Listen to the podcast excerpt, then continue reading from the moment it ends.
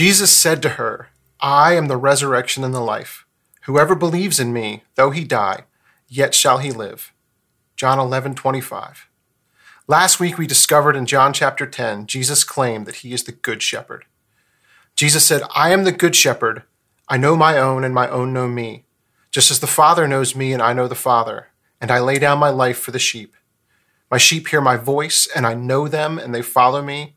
I give them eternal life, and they will never perish, and no one will snatch them out of my hand.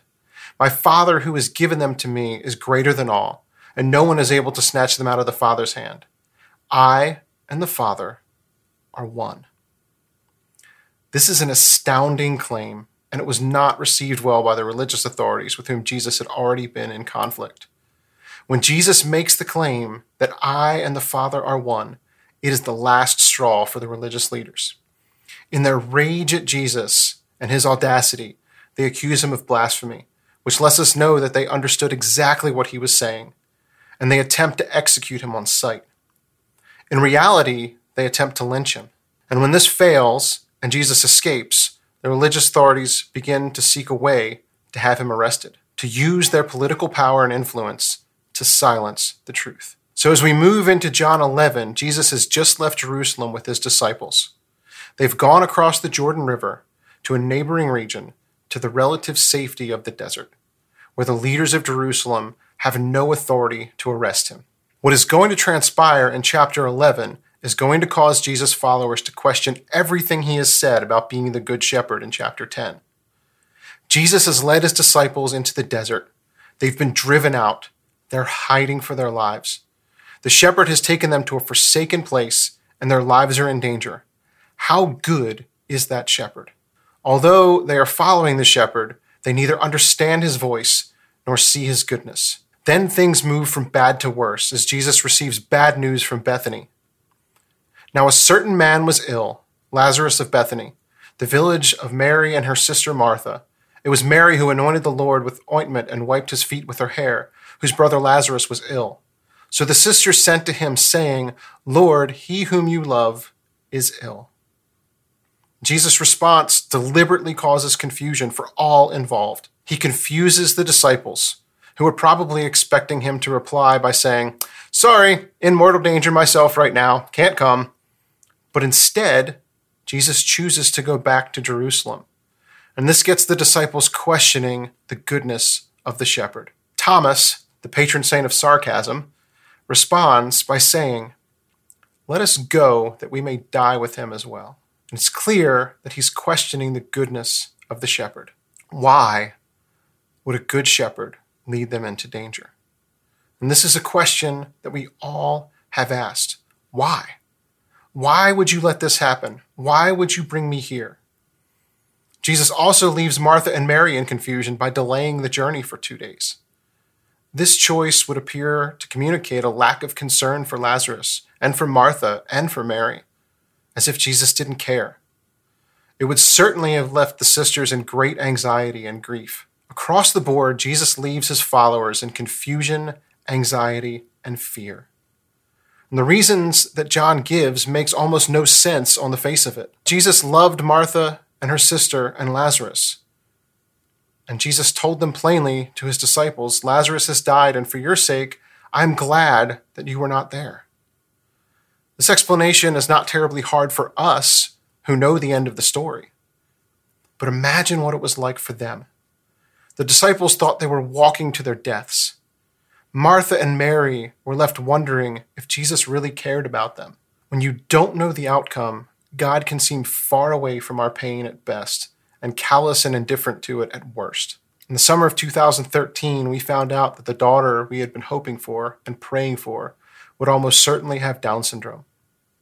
Grief, anxiety, fear, doubt, confusion, we experienced all of this. What good could God possibly have for us in this?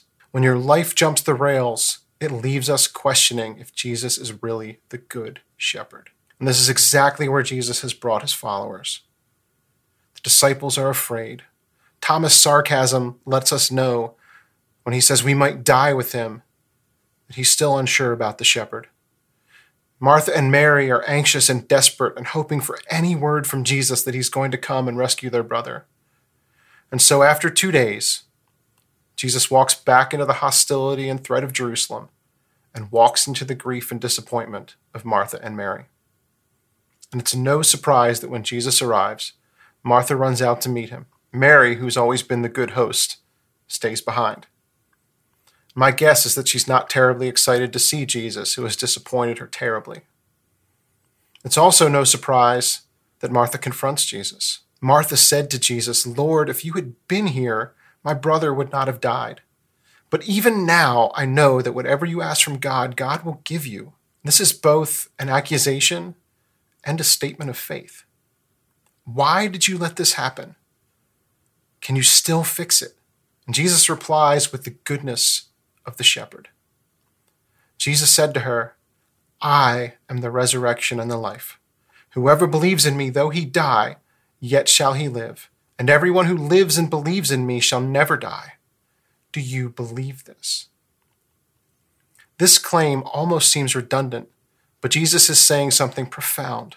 Jesus responds with the truth that Martha needs that he can indeed raise Lazarus back to life, he can resurrect Lazarus and restore him to his mortal life, but he is also the life, real, abundant, eternal life. He can give life that we've never experienced yet. And after talking with Martha, Jesus called for Mary. And when Martha is hopeful, Mary is angry. She will not come until called for. And you can almost hear her internal monologue. Well, if he couldn't be bothered to come when we called for him, I'm not running out to meet him when he finally does show up. Mary's anger, while understandable, is also misplaced. Because we learn in verse 39 that when Jesus arrived, Lazarus had already been dead for four days. Jesus' delay and walk to Bethany would have been only three days. Lazarus had died before Jesus even received the news. Regardless, Mary is angry, and you can hear her anger in her words to Jesus. Now, when Mary came to where Jesus was and saw him, she fell at his feet, saying to him, Lord, if you had been here, my brother would not have died. Mary says to Jesus exactly what Martha did, but her faith has been swallowed up by grief. She does not add Martha's statement of faith, but falls apart weeping. And notice what Jesus doesn't do. He doesn't rebuke Mary for her anger or for her lack of faith. I think that this is what we expect from Jesus when our pain and our doubt overwhelm our faith. Mary brought her anger and her doubt honestly to Jesus. She doesn't pretend or hide, she's real. And Jesus responded. And as with Martha, Jesus responds with what Mary needed. He does not give her truth, she doesn't need that. Mary needs his presence. In response to the grief that surrounds him, Jesus responds by entering the pain and confusion himself. He doesn't leave Mary alone in her pain, he takes it on himself. And when Jesus saw her weeping, and the Jews who had come with her also weeping, he was deeply moved in his spirit and greatly troubled. And he said, Where have you laid him? And they said to him, Lord, come and see. And Jesus wept. Here, our translations utterly fail to convey the intensity of Jesus' response we read that Jesus was deeply moved and troubled. The Greek text indicates that Jesus was angry to the point of rage. When we read that Jesus wept, the Greek text indicates that Jesus completely lost his composure in his grief. In modern terms, Jesus had an ugly cry. Jesus fully entered into the emotional pain of loss and death. He responded to the faith killing despair of death with his own grief. Then he set himself to make it right. The stone was rolled away, and Jesus left no doubt that he was the good shepherd. He proved that even though we may not understand where he's leading us or why he's leading us there, even though we may sometimes lose faith in the goodness of the shepherd, he is the good shepherd. And with these words, he called to one of his sheep, and his voice was heard. Lazarus, come out. And Lazarus was restored to life. And Mary's faith was restored to her. And Martha's faith was proven true. The disciples' confusion was clarified. Just as Jesus said, The pain and confusion were temporary, but they led to something far greater a greater understanding of Jesus' love and goodness than his followers had had before. I've seen this as a reality in my own life over and over again. Jesus has used the things that have caused pain and grief to produce joy. And this is certainly true of our daughter. The grief and confusion that we felt when we received the news of her condition was painful in ways I cannot put into words. But all of that has been swallowed up a thousand times over by the joy and delight of our daughter Grace and what she has brought into our lives. We're better because of her in more ways than I can count. We didn't understand, but we followed, and Jesus produced joy out of despair. He resurrected our loss into greater life. In John 11, Jesus proved that he was indeed the Good Shepherd. He is the God who can bring everything that is dead back to life. In every aspect but one, he proved that. The one thing he didn't do was what he said I lay down my life for the sheep. Lazarus was raised, but he was not fully given life because Lazarus died again. In order to give the life of the Father, that Jesus had to lay down his own life. And where he comforted those who were mourning, he received no comfort.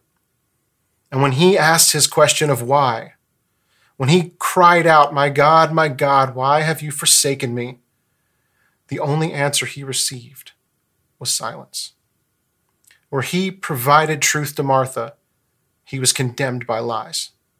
Where he provided presence to Mary, he suffered the infinite torment of disconnection from his Father. He was forsaken so that we never would be. He died so that we could live, really live. He rose that we might have real, abundant, eternal life in him. He is the good shepherd who lays down his life for the sheep. He is the resurrection and the life.